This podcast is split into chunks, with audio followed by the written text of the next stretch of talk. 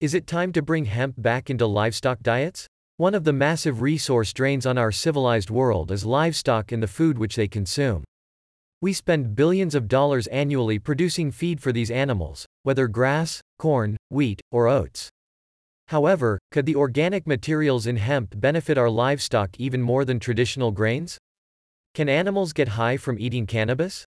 As far as we can tell, no, livestock does not get high from eating cannabis stems, leaves, or seeds.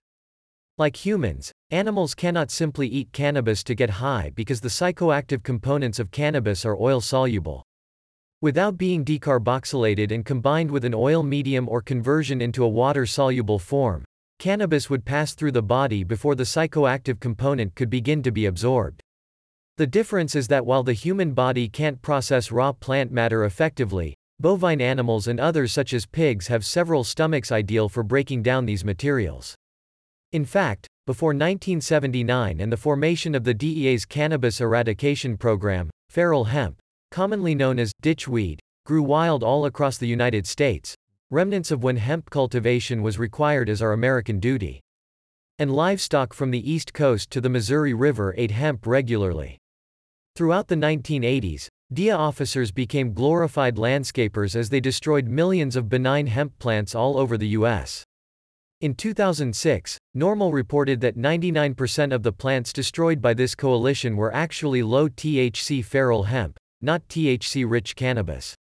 Just as hemp and hemp seed are considered superfoods for humans, it's likely just as beneficial to animals.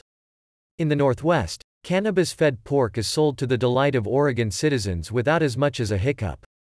Imperial, a high end restaurant, partners with Moto Perpetuo Farm.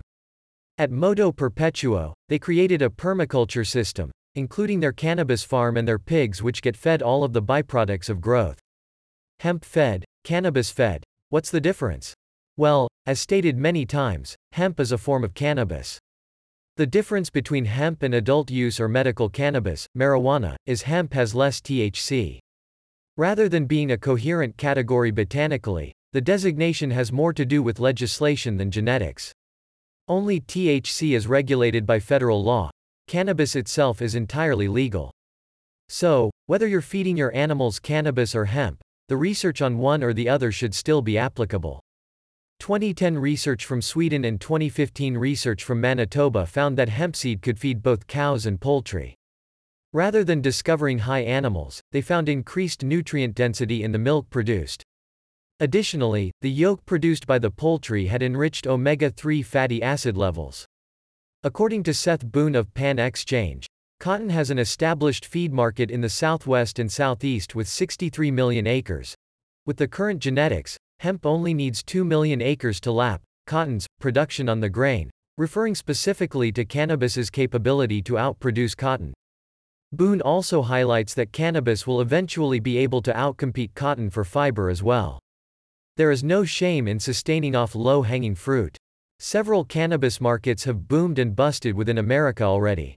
These markets are independent by and large because national transportation is challenging. Still, some markets have yet to rise. The South has always been a breadbasket and agricultural powerhouse, and much of its great fortune was tobacco money. Now, although last year we saw a rise in cigarette sales, the nation seems to be moving on from that cash crop. So that means a collapse in profits for the South, which depends on agricultural products. What could they do to recover? Legalize the new product that Americans are running to go purchase cannabis. Not only would this put more money into states sorely needing it, but it's also an excellent option to replace traditional livestock feed crops. Freeing up those other crops could also allow those states to produce more ethanol.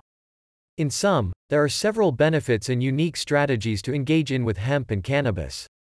The South has already adopted hemp, and so it would take merely a few votes and changes to legislation to allow a massive shift in production.